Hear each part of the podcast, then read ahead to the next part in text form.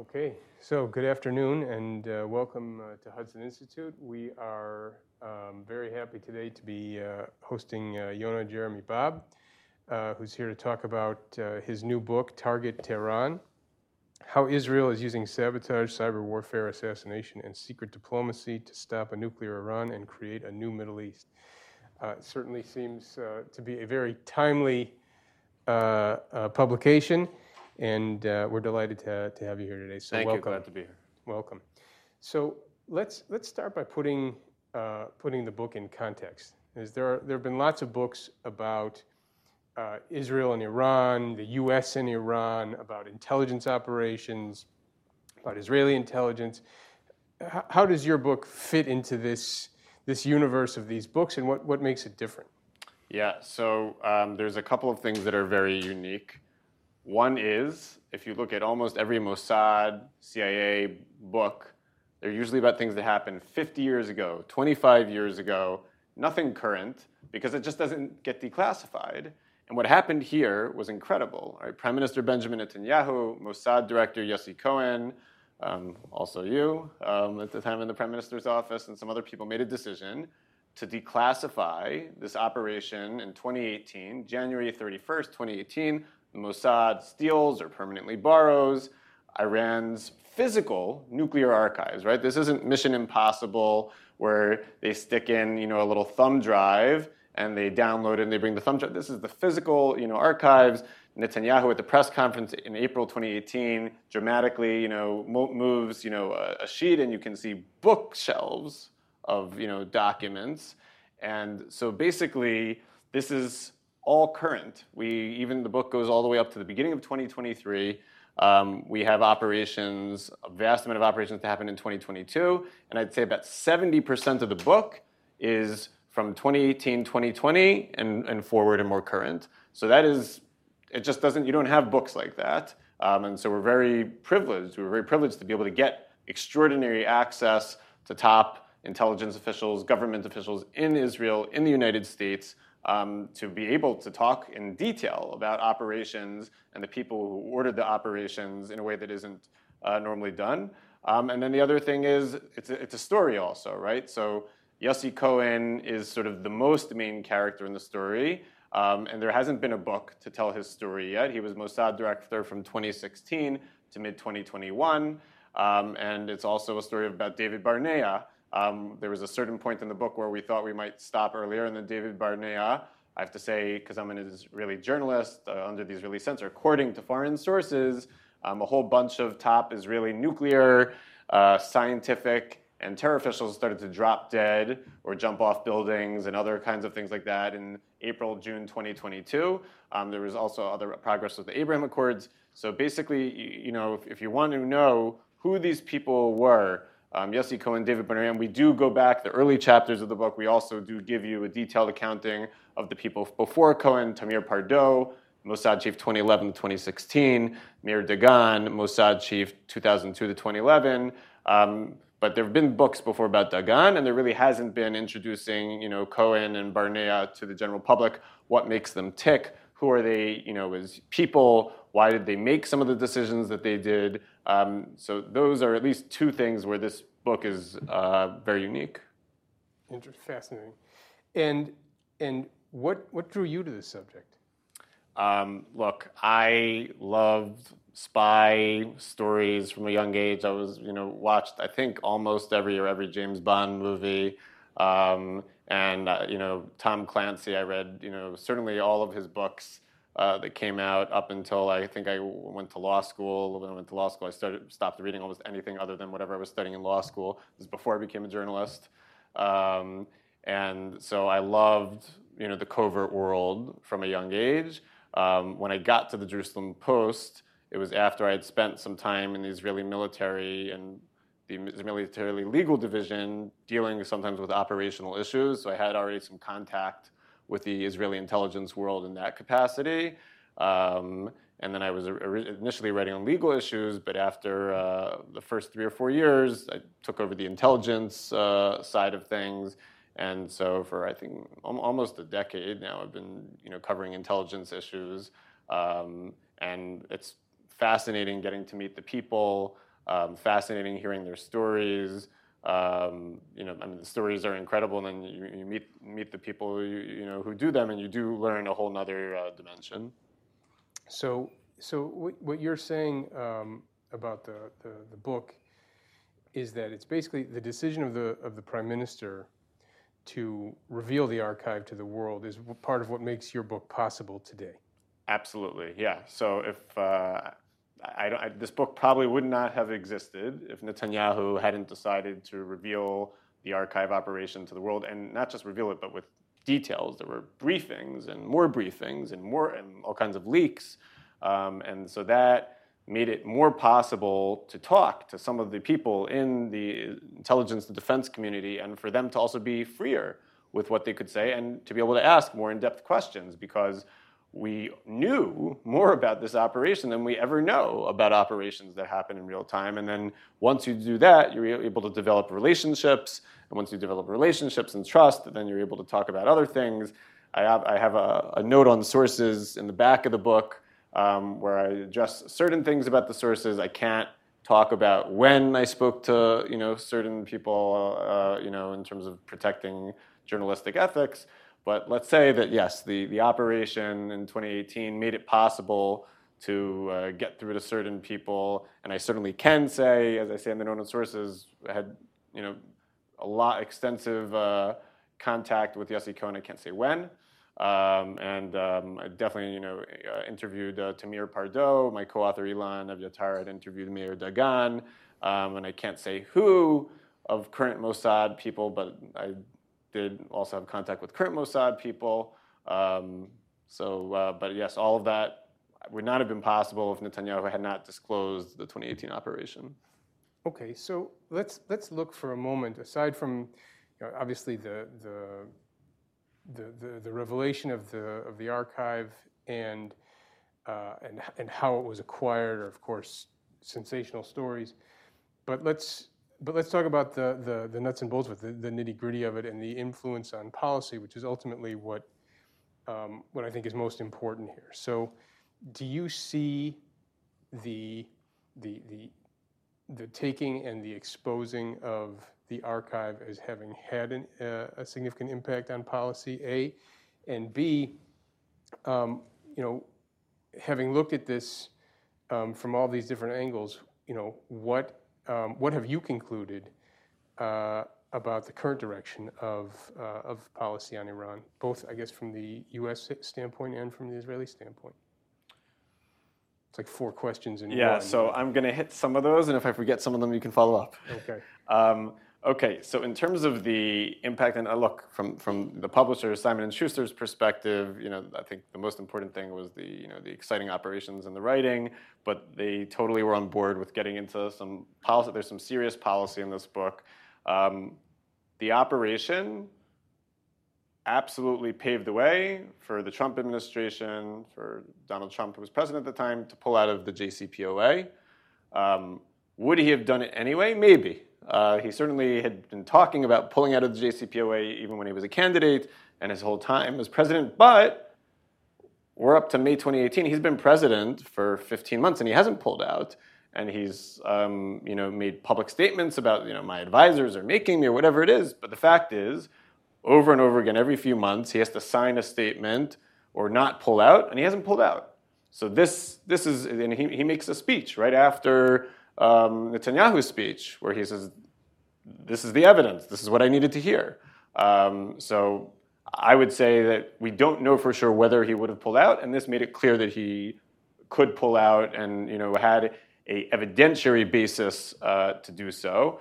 I would say maybe more important, especially now that Trump hasn't been president for a few years, um, is the impact on the IAEA, right? The international nuclear inspectors that up until that point in time, and it continues um, um, as long as the IAEA is under the same administration, but by the time you get to the end of 2019, when Rafael Grossi takes over and he sees what the Mossad has given over to the IAEA, and the IAEA issues all kinds of statements. Oh, it's based. We have you know third-party checks, and we double check this, and we have other sources. But like, none of this happens without the Mossad giving them tremendous amounts of original evidence of Iran's, you know, cheating and hiding things and doing all kinds of very clearly only military applications for a nuclear program that couldn't possibly be civilian. And that changes the way the IAEA deals with them. And so you get, you know, in June 2020, the IAEA does its first condemnation of um, Iran, I believe, in like eight years. Um, and there's later condemnations, and there's pressure. And Rafael Grossi, at certain points, says they've, you know, blindsided us, um, and you know that the JCPOA could face a fatal blow if certain things aren't cleared up. This isn't to say that Israel sees eye to eye with the IAEA. Israel's still mad with the IAEA from time to time if they seem to be too easy or if they, they closed one of the probes, but they have actually kept a number of probes open which has infuriated Iran. There were probably points where Iran might have been ready to go back into a deal with the United States if those probes were closed. And so you can even see, even in 2023 and even into the future, as long as the IAEA keeps those probes open, which I say dates back to the Mossad operation, that operation is continuing to have an impact way past the Trump administration, past the JCPOA. The other thing I want to say is, you know, we talk about um, the future is I would say October 2025, when the restrictions on the centrifuges, right, which enrich uranium, and shortly after that, the snapback, um, the ability to snap back global sanctions with the JCPOA. So all of those fall off. Um, it's not that far away anymore. You know, when you signed the deal in 2015, it was 10 years away. It's not that far away anymore. So we talk about that even if it doesn't look like there's a lot of negotiations right now. But even if the Biden administration was to go back into the JCPOA or some sort of 2.0, by the end of 2025, basically it doesn't matter that you know Iran basically has the ability in a number, you know, even if it gives away all of its stock of enriched uranium, once there's no snapback, and once you can have not an unlimited, but a much larger number of centrifuges and advanced centrifuges, the amount of time it takes it to be able to go from zero to nuclear weapons is tiny, and they can forget about breakout. People talk about Iranian breakout, they could sneak out. So that is a built-in structural problem, and we talk about in our book. Israel may, may, may need to make a decision at that point in time. If Iran hasn't been rolled back significantly from where it is now, whether there's a deal or not, Israel may make, have, may make have to decision about a preemptive strike. Uh, I asked you a big question, and that was a big answer. So, um, where does that, um, where does that, I, I, guess the question is, you have effectively, even like you said, even if you were to go back into the JCPOA today, miraculously, um, disastrously, I would argue, um, the most you could get out of it now is effectively two years. Right. Right. So, so in terms of you know the, the, the diminishing returns of a deal now, you're you're down to the last two years. Is? I think that's accurate. I think if you know when the Biden administration took over, um, and, and, Antony Blinken and others said we're going to go for a longer and stronger deal, that's dead now. There is no longer and stronger deal unless it's a. It, it basically have to be a new deal. You know, they'd have to say you have to uh, forget about you know the best case scenario where they give up their entire nuclear program. Let's say you just want to get back to what they had in 2015. They'd have to give up all of the stock, and we're talking about 20%, 60% enriched uranium to 60% enriched uranium. From what I understand from the real nuclear scientists, you can get to 90% really fast.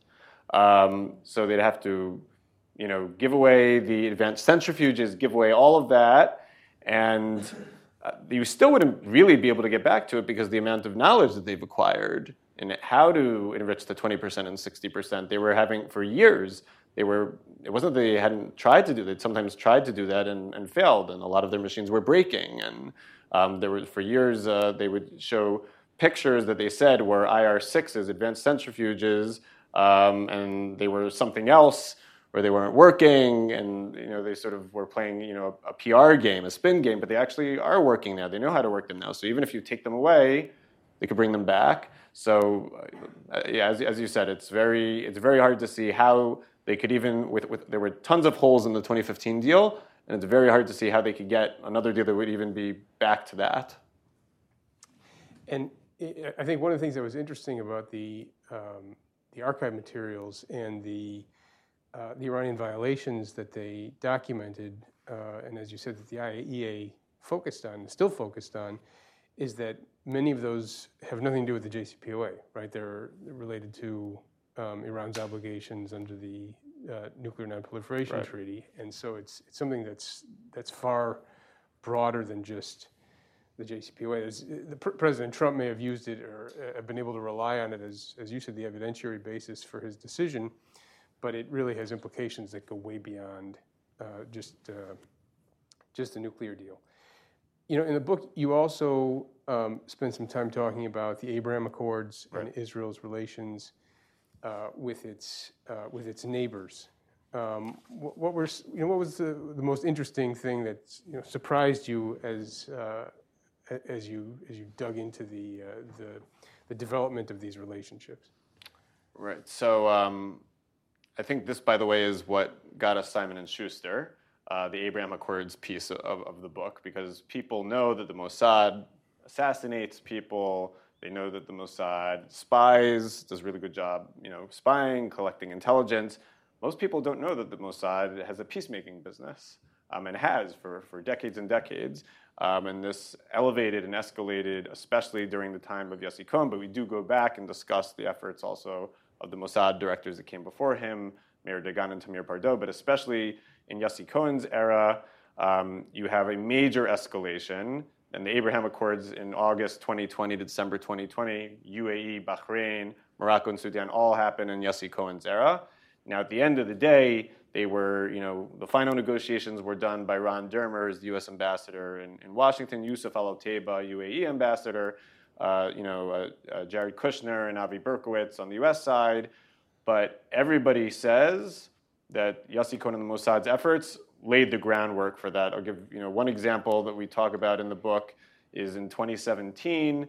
Um, and I remember it, and, it was a major wow moment for me as a journalist. Gadi Eisenkot, the IDF chief at the time, Yuval Steinitz, who was a major minister at the time, both within a matter of days say publicly, we're sharing intelligence with the Saudis. This is the first time there have been you know, quiet things that people had heard rumors of, you know, Mossad visits to Saudi Arabia or other quiet. This is the first time that anything of that level goes public by top Israeli officials. And I can tell you now that, and we say in the book, Yossi Cohen had shortly before been in Saudi Arabia. Yossi Cohen was, you know, meeting with MBS, Mohammed bin Salman, the crown prince, and other top intelligence officials in Saudi Arabia. And that is what makes the Abraham Accords possible. Now, you, you need also MBZ, Mohammed bin Zayed, the leader of the UAE, he's the one who signs the first deal, and that's crucial, and I don't want to downplay that. Um, but the fact is that all of this is being built, and n- none of it would happen. The UAE would not go forward. MBZ wouldn't go forward if he didn't have the blessing of MBS. Now, where is that going at this point in time? So I'll tell you a little interesting thing about writing a book that's about current events.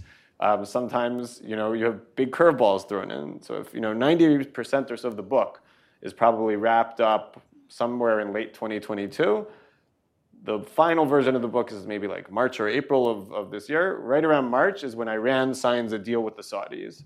And all of a sudden, 90% of the analysis is normalization with the Saudis is dead. They signed a deal with Iran, and it was, you know, China was involved. They've switched sides. It's all off. And we, you know, the publisher's like, do we have to rewrite the whole book? You know, what do we do? And I did a deep dive uh, to my sources, and I got an unequivocal answer. Ignore it. It's not unimportant, but basically the Saudis are just playing both sides. Normalization with Israel is still going forward at that point in time. Um, and this is just the Saudis playing a clever game, um, to, you know, to get a higher price for normalization from Israel and the United States. Um, and that turned out to be right up until this war that started on October 7th. If you had asked me three weeks ago, I would have said very, very high chance of at least an interim deal between Israel and the Saudis no later than February of 2024. Right now, we're in the middle of the war. I cannot gain the same unequivocal answers from my sources, so I think nobody knows. And some of it will depend on the outcome of the war. So that's, uh, uh, uh, uh, think, a helpful uh, opportunity to uh, to segue to current to, to really current events, the things that are happening right now uh, as we speak. Uh, as you said, the war began um, uh, on October 7th, um, about two and a half weeks ago now.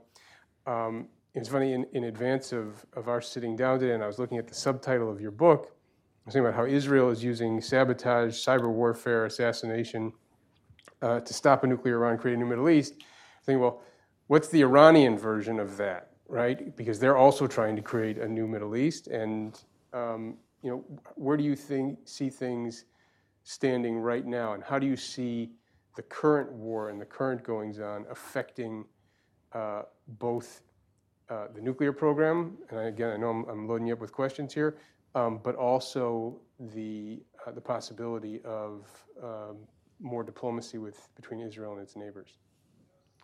Great questions. So the first thing I want to say is I was in a briefing towards the beginning of 2023, we'll say with top, the highest defense officials, um, and they said 2023 is going to be a banner year in a bad way with Iran. Um, Iran isn't just anti-Israel at this point ideologically. They're not just anti-Israel at this point um, in order to sort of wag the dog, you know, confuse their own people about look at this over here, you know, the bad guy Israel, so they don't focus on the fact that they actually hate their own regime because most of them don't like their own regime.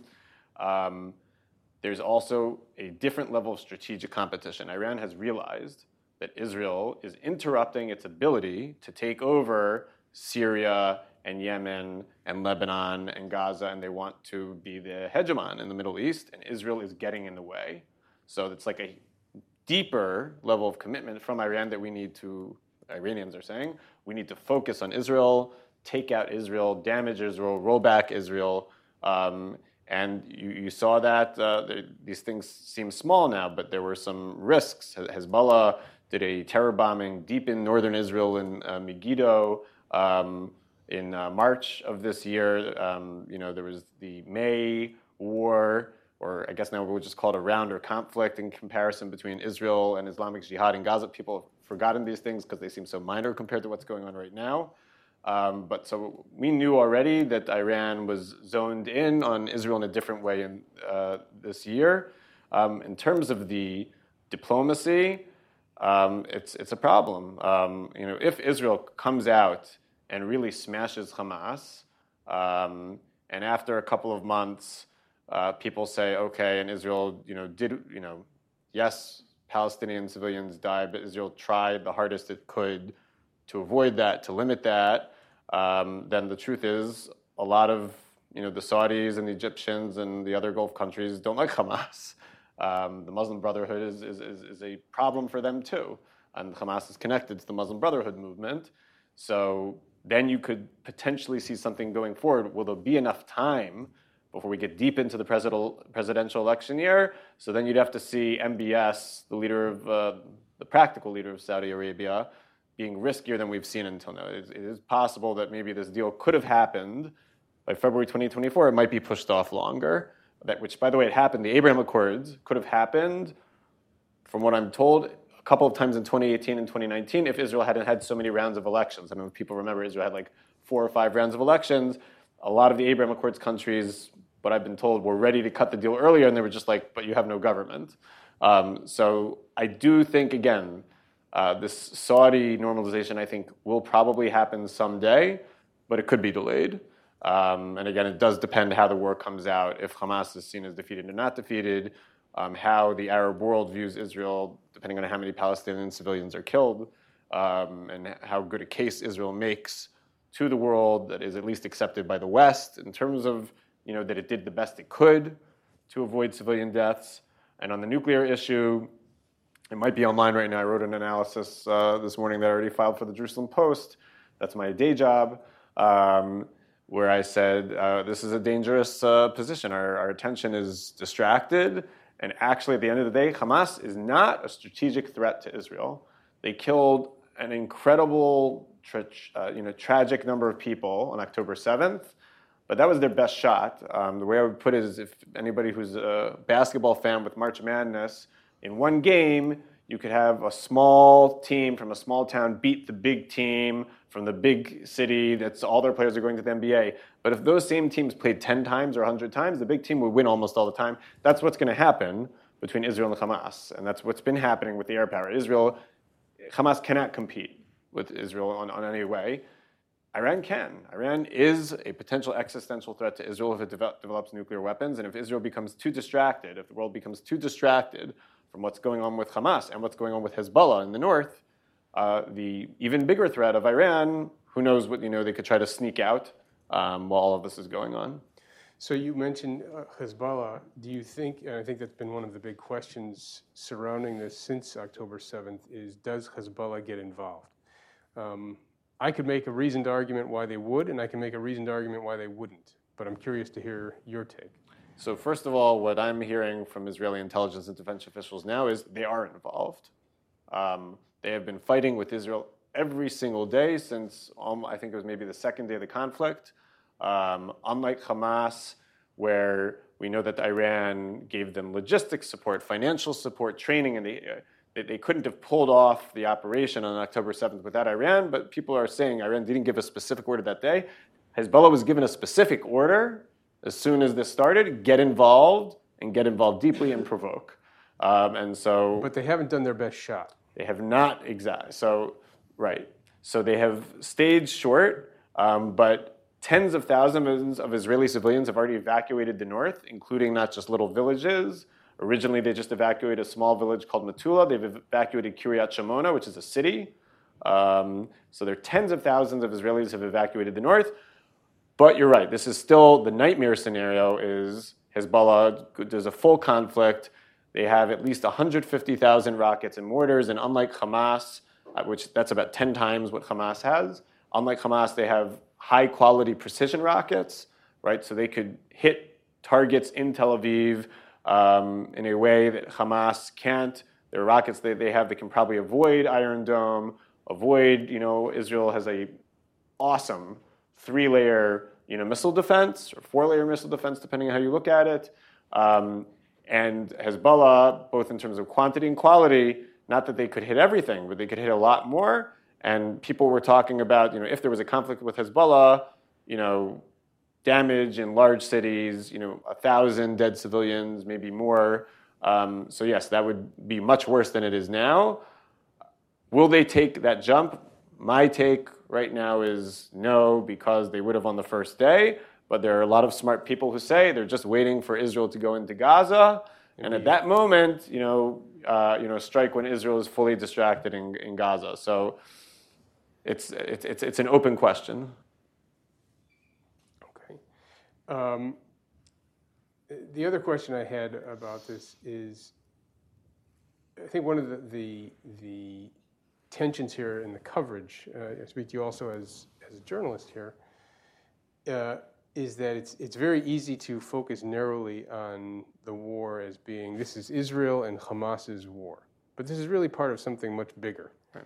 Um, Hezbollah is also part of it. But this is really, it's not even just an Iran Israel war, it's a war between Israel, the United States, their Arab partners and allies on the one hand, and Iran and its terrorist proxies on the other.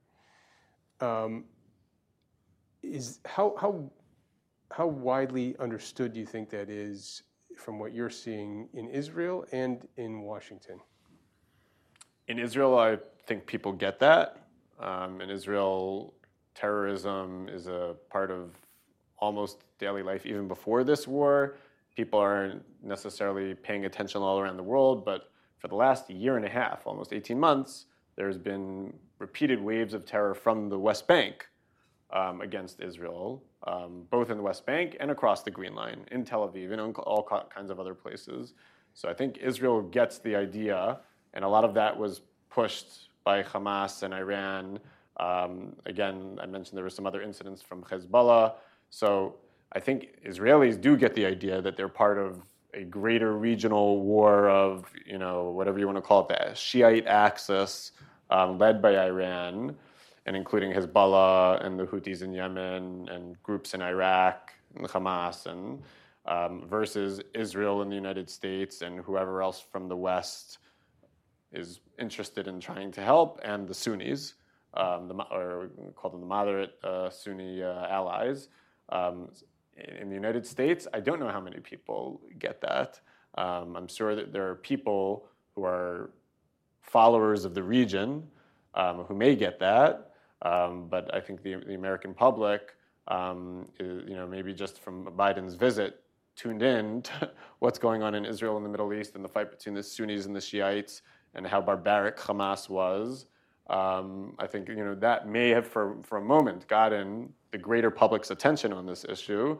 Short of that, I, I don't I don't think uh, they would understand it, and it's it's hard to say. Even people right now are following it, but will they still be following? You know, the war could go on for months. Will they still be following it in a month or two? How many people have sort of lost track of what's happening in Ukraine um, because it's just been going on for so long? So I would, uh, all, all of that said, I think Israelis get it. Americans and, and, Europeans, I think in general, most of them, if they're not policy people, don't necessarily get it. They may be getting it at this moment, and I hope they'll hold on to that and not forget. So, uh, you know, the president has spoken uh, directly to uh, Israelis, both through uh, statements he's made in Washington and also um, he came to visit um, last Wednesday.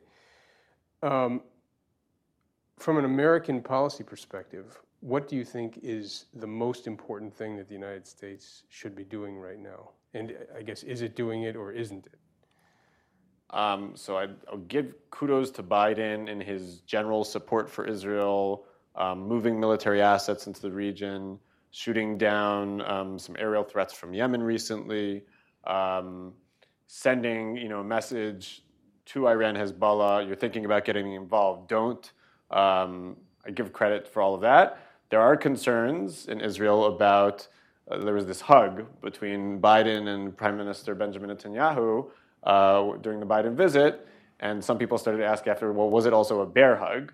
Right? In other words, yes, the United States is going to help with a whole number of things, but there's going to be strings attached. And, uh, and you're seeing that now um, with, you know, there's a bunch of reasons why the invasion has been delayed. The invasion was supposed to happen Friday, Saturday, about two weeks ago. Um, there was a dramatic warning from Israel to the northern Gaza get out of northern Gaza in the next 24 hours. There was a deadline that wasn't PR. There were Israeli you know, military defense officials that absolutely believed the invasion was about to happen.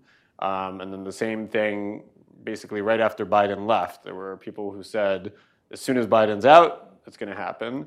So, is the delay because um, Netanyahu himself, and you, you, can also share some insight on this, um, while he is, you know, sort of the alpha male and the tough guy, the fact is that in his 15 or so years as prime minister, he hasn't wanted to use ground troops very much. Even in 2014, um, Israel invaded Gaza, but not really. Most of the troops stayed within about two kilometers of the border. There were some, you know, select groups that went deeper in, but it was not a full invasion of Gaza the way you think of, you know, people getting deep into the cities that could have actually, so to speak, cleaned house of Hamas, and that's why Hamas and Islamic Jihad were able to recover. So, is it Netanyahu himself um, who's holding back? Um, some people say that the IDF, um, even though the field commanders absolutely want to go in. They wanted to go in within the first few days, but the top echelon, um, you know, IDF chief of staff Herzi Halevi and some of the other you know, very talented people, but they,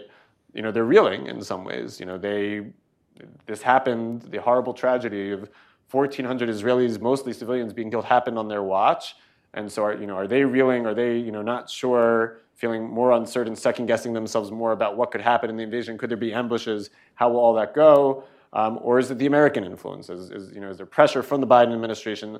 Certainly, the Biden administration is publicly at this point saying they want Israel to go slower and do less. Um, so, is that the reason why Israel's invasion hasn't happened and has been stalled? So, there's a whole bunch of reasons there, but it's certainly in the mix. Yeah, I thought it was interesting. Just in the last day or so, I've seen some uh, reporting that the army is now saying that they're ready. They're just waiting to go, and, and they're, you know, they're sort of pushing this onto the um, uh, onto the elected officials. Um, so if you had to give your best assessment of what's going to happen next, what would it be? There is going to be ground invasion. There definitely will be. You don't call up 360,000 reservists and not use them. Um, and the Israeli public will demand it. And the government and every single official has said that they would do it. Um, but at this point, it seems that the ground invasion is going to be still, it will be the largest ground invasion Israel has done to date. It will be more than what ever happened in 2014. but it is going to be less than what people expected. Um, and the question is in that gap of a full ground invasion going into every single city and town in Gaza and going after, if not 100%, 80, 90% of Hamas's forces, going into every single, you know, they have whatever, 1,000, 1,300 tunnels, whatever it is, going into every single tunnel, house to house. Um, so if that doesn't happen, um, how far are they going to go in order to at least take out 40%, 60% of Hamas? You know, there's certain numbers that if they don't get to a certain number, it'll be thought of as a complete failure. So I think they're still going to need to go in, and then the pressure is going to be my, my concern. I personally think they should have gone in as soon as possible. Um, a top Israeli official said to me, "Well, the tragedy was so bad, and the pictures were so bad and so heinous of you know killing babies and raping women and you know and killing the elderly." that we have an unlimited clock. And I said, you must be smoking something. You don't have an unlimited clock. The world doesn't give Israel an unlimited clock. It doesn't matter how many of our civilians were killed. There is no unlimited clock. And every day and week that goes by that we're only doing air barrages, and the air barrages have done a lot. But there's, there's a limit. There's a large amount of Hamas forces which cannot be taken out unless you go in with boots on the ground. Um, so I am concerned about the delay. I'm concerned about how large it will be. And I'm concerned that even if you know, Israel thinks that after three or four weeks or five weeks that it can stay in longer, that the pressure from the world and the United States may be too much and the job might not get finished as much as it could have been, should have been if the invasion had started earlier. Yeah, should we take some questions from our audience? Sure. Okay. So you uh, talk about uh, a lot of key issues related to targeting the Iranian nuclear program. Um, do you, and, and you have unique access to the archives. Um, did you see anything? I was in charge of going after North Korea's nuclear program globally back in oh, you know 2001 to 2006 period, and we had a North Korean nuclear reactor being built on the Euphrates at Al Kibar that Israel took out in 2007.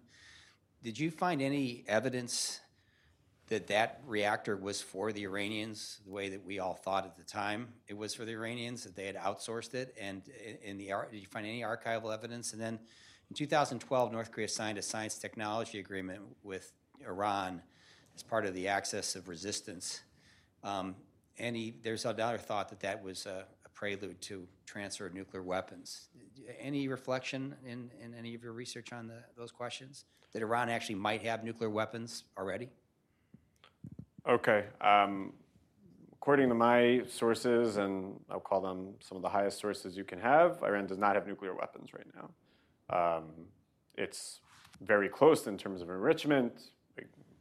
A week, you know, Colin Kahl said a while ago, 12 days, it could be less than that at this point. To get to 90%, they could do it almost immediately. Um, but according to my sources, they still are having issues in the weapons group issues. If it's detonation, if it's delivery, miniaturization, um, they haven't figured all of those things out yet. Could my sources be wrong? Since some of the top Israeli intelligence officials for a decade all believed that Hamas was, more than a decade, Hamas was deterred, and suddenly they got a surprise attack from Hamas. Yeah, you can have the best team, the best you know, intelligence officials could be wrong. Um, but that's at least what I'm being told now. Um, my understanding is the 2007 reactor, um, the reactor that Israel destroyed in Syria in 2007, was for Syria, um, not for Iran. In terms of sharing technology, maybe. Um, but um, I think there was enough going on in Iran itself that I think that was, you know, Syria trying to do something on its own. In terms of uh, sharing technology between the North Koreans and Iran, I, I, think it's widely accepted that a lot of Iran's progress um, is from all kinds of contributions, all kinds of meetings, um, even, even before 2012 and certainly after 2012, that North Korea has been a huge help to Iran in moving forward, but not to the extent of actually giving them a turnkey nuclear weapon. I know that that's a concern that I've heard, you know, John Bolton and a number of other people have said at least my sources to date have said, you know, not. And I, I think, given who, who and what Iran is and their agenda, I think if they had a nuclear weapon, I don't think they'd hide it. I think they'd let the world know and take the full advantage first of all, they might even use it, and even if they wouldn't use it, they'd take the full advantage of okay, we can do all kinds of things in the region now that we couldn't do before because anyone will be afraid of attacking us. I think that that actually leads, uh, uh, you know, to a, speaking of uh, uh, technology transfer. Um, you know, last week, um, sort of a, a crazy irony. The day that the president arrived in Israel was the day that the uh, UN missile embargo on Iran expired under the terms of the JCPOA. And um, there had been reporting previously that Russia, when uh, it's been you know, widely reported and documented that uh, Russia has been using Iranian drones in Ukraine. But there had been reporting that Russia had so far uh, not gotten Iranian missiles, uh, ballistic missiles, um, uh, because they were waiting for this embargo to expire. And uh, sure enough, I think on the 17th already, the Russians put out a statement saying that with the expiration of the missile embargo, we are now free to exchange missile technology uh, with, uh, with Iran. Does anything in, in the, you know, the current uh, environment um, change or seem to you, uh, you know, you have, you've had this uh, reluctance by uh, the United States and by the Europeans to, you know, to snap back sanctions, which would put the missile embargo back in place. What they've done in, instead is they said, oh, we're going to extend our individual sanctions, you know, um, uh, do you see this as having any effect whatsoever? Do you see any change in European attitudes in light of what's happened? I, on nuclear issues, I don't expect very much in general from European countries. I was sort of a little bit happily surprised that they were at least willing to say, okay, we're not, we're not going, you know, even though in October, uh, you know, certain sanctions on some of these weapons came off, we're going to act as if they didn't come off. But that's you know that's not really. I think you know you just put out a very good article about that doesn't really have teeth. If you really want to have teeth, you do the snapback, and there's still time to do the snapback. There's no way I see them doing the snapback.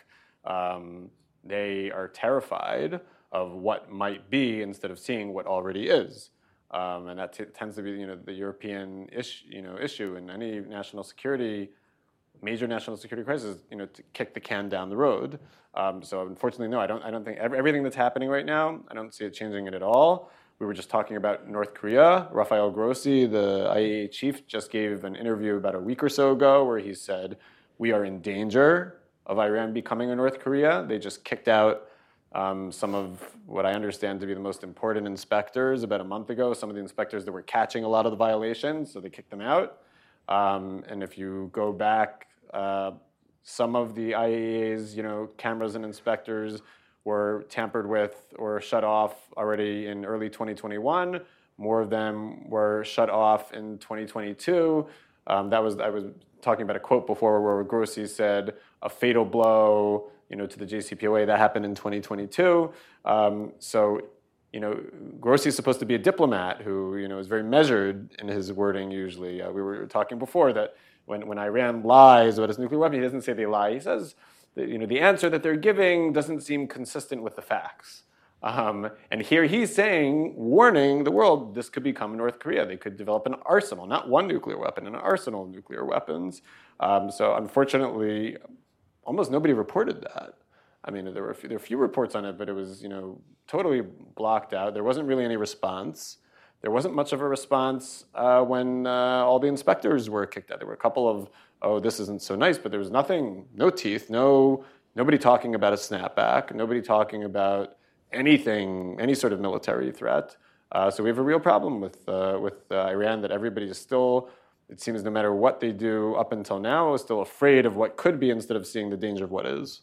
Yeah, I think the IAEA is, is in a real uh, jam today because the IAEA is essentially two organizations in one, right? You've got the professionals, you know, who Grossi is at the head of, and then you've got the Board of Governors, which is made up of the, the, the member states. And you had mentioned how uh, a few years ago now they, they passed a, a censure of Iran.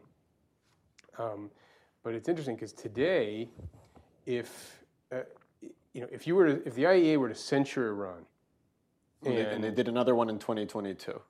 But, okay, But not, not this year. not this year, um, but even then, they stopped with that. That Right. is, the, the next step that they could take would be to refer to the Security Council. Right. What's the problem today in the in the current environment, where uh, especially the, with the war in Ukraine going on, if Iran is referred to the Security Council, any punitive steps will be vetoed by by Russia or China. Which so you have a situation where here you have Grossi. He's you know he's he's waving the red flag. He's got all the lights on. He's saying you know you've got this problem. You're on you're you're on a path to be like North Korea. Um, but the, the, the diplomatic options are actually shrinking because nobody's willing to do anything or nobody can do anything. So I think the, the, the situation that's, that's come out of this is that one of two outcomes has, have become much more likely either a nuclear armed Iran or the use of force to prevent it, or I, I guess both. But, um, but these things you know, seem to me becoming, you know, i- in the effort to avoid the use of force, they're making the, the necessity for the use of force actually more likely. Right. No, that's a good point. Um, and we'll come back to the snapback. One of the beauties of the snapback is it can't be vetoed. Right. Um, it doesn't matter if Russia and China say no; it can be done done anyway. Um, and I, I think I think that is, if you don't want to use military force, that is the only other real tool. Um, and you could, you know, if, if you don't want to box yourself in, you could say you have 90 days before we invoke it, or 60 days. You can make an ultimatum, and you can make it a long one instead of, you know, 48 hours. You can make it a long ultimatum, and that gives an opportunity to negotiate.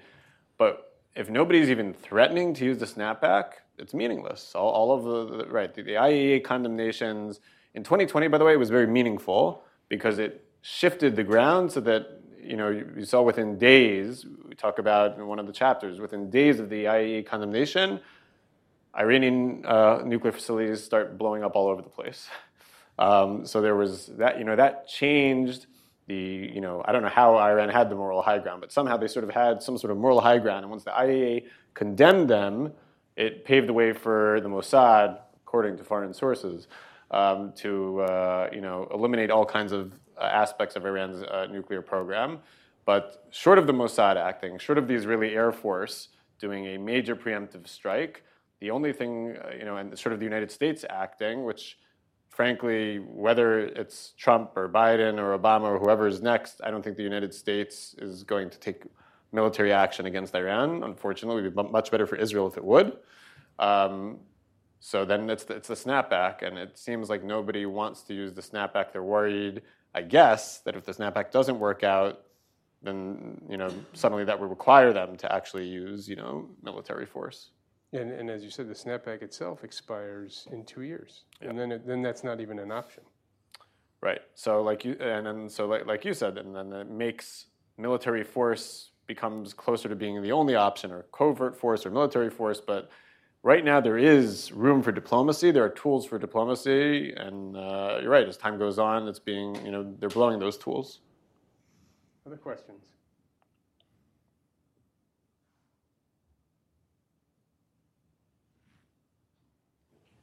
Okay. Uh, yes. Uh, first, thank you so much for coming. I learned, I learned a ton. Um, really appreciate it. So I really like your analogy um, about the March Madness, the smaller team, you know, upsetting the bigger team once, but if they were to play, you know, 10, 20 times, the bigger team would win a majority of the times.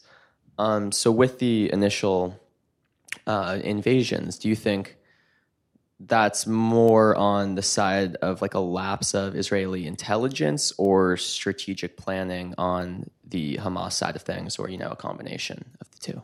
Um, yeah, it's a good question. I, it is the mix of the two.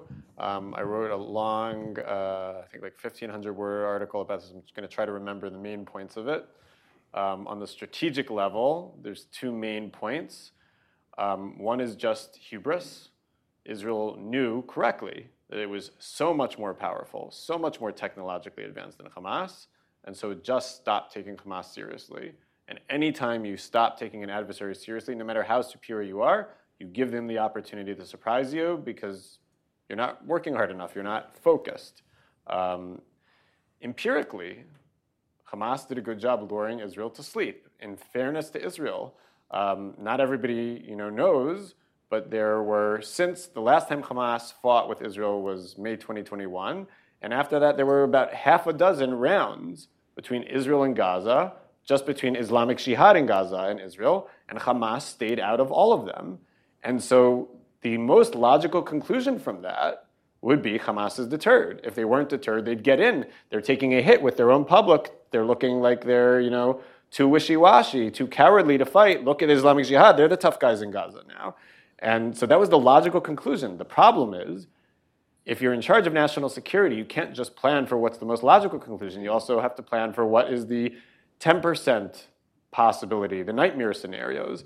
And I think they stopped doing that to some extent, or they didn't do that carefully enough. That's the, the, the, strategic failures. The tactical failures, you have to take your hat off a little bit to Hamas.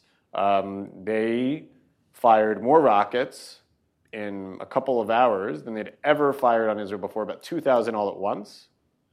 And so Israel's thinking, we're under attack by a crazy amount of rockets. Oh my God, what are we going to do about that? At the same time, you have about 30 or so, you know, suicide drones that go into Israeli uh, sensors, into Israeli guard towers. We knew about the drones, but we didn't expect them to use so many at once and not while the rockets are happening. At the same time, this is, I wouldn't say my favorite, but I tip my hat the most, motorized hang gliders. Nobody was talking about motorized hang gliders. Try to look, up, you know, Google motorized hang glider in Hamas or Gaza. You'll find like maybe one or two articles about it. nobody. And those come out. It's retro technology, and they're like manually dropping bombs on Israel's uh, lookout points. And so basically, between all of that, they take out, you know, basically most of Israel's ability to know what's going on on the front. In headquarters, they don't even realize that they're losing the ability because they're still focused on the rockets. And then right around the same time, Hamas invades two major crossings with the largest amount of number of people that they've done before. So then Israel's thinking about the crossings, and right around the same time, Hamas invades at something like 29 other points. And then Israel doesn't know, wait, how could they be here and how could they be there at the same time? And basically, complete chaos. And the only way it got turned around was really less from central headquarters. You just had individual people contacting individual people and saying, come and help us. Groups just started to go south of Israeli you know, forces, and they just started to fight with whoever they found along the way. And that's how they turned the tide. Eventually, enough people came south, um, not always with a big you know, order from, from above, that they were able to, to, to turn the tide. It was not you know, this wonderfully planned counteroffensive. Um, and I think if they had sort of stuck with that, and they did need a certain amount of time to call up reserves, get everybody the right number of supplies, but if they'd stuck with that momentum, uh, they could have, again, they could have started the invasion Thursday, Friday, maybe Saturday of the first week. Hamas was reeling. Um, we're talking about they lost, you know, something like 1,500 of their fighters, you know, bodies that have been gathered in Israel. Um, the Air Force was already pummeling them in Gaza.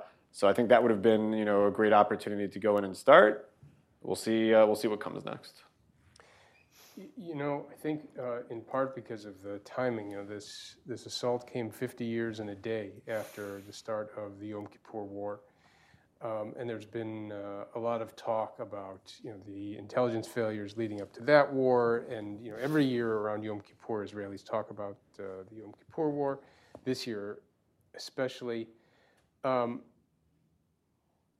how apt are, are some of these analogies that are being drawn, and do you what do you see happening? You know, already a month after the ceasefire in 1973, you have the the the standing up of the Agranat Commission um, which um, which led to the dismissal of uh, of some you know very senior officers in the IDF, and then it was only uh, five months after that that uh, uh the government fell. Um, so, how do you see, do you see the um, what do you see coming next? I guess not just in terms of the fighting, but in terms of the lessons learned and the drawing of conclusions. So we know a good number of these. The IDF chief, Herzi Halevi, has said, I take responsibility. It was pretty much understood as he's going to stay during the war, but once the war is mostly wrapped up, he's going to resign. Um, same thing with the Shin Bet chief, Ronen Bar. He said, I take responsibility. Same thing with the IDF military chief, uh, Aaron uh, Haliva. Um, interesting question about Defense Minister Yoav Gallant, because he sort of said he, he has responsibility, but it wasn't quite as unequivocal as the rest. But most of those, I think, are going to resign, and that is going to create pressure on the one big person who is definitely responsible for Israel's secu- security, Prime Minister Benjamin Netanyahu, who has not said anything about it. There's a whole debate, you know, is it the right time to say something in the middle of the war? It could distract things. Um, but um, I think there's going to be immense pressure on him to resign. And the only reason why maybe he might not is in his, Israel, um, you know, the public gets to elect a government, but then if the people who are in government, the cabinet ministers, don't want to quit and lose their cabinet ministries, then the government doesn't fall. So if his partners and the other people in the Likud want to stay in power, and he wants to stay in power, then he might be able to stay in power. Uh, You know, if I was going to bet right now, I would say more likely than not, at some point he- he will need to step down. But Netanyahu has surprised and defied all kinds of expectations quite a number of times. So I'm, I'm not going to bet. Oh, on that, uh, on that note, um, you know, Jeremy Bob, thank you for, uh, for being here today and for sharing us your, uh, your insights and for telling us about uh, some of the process behind uh, uh, this interesting book. Um, and uh, thank you for joining us at the Hudson Institute. My pleasure. Thank you.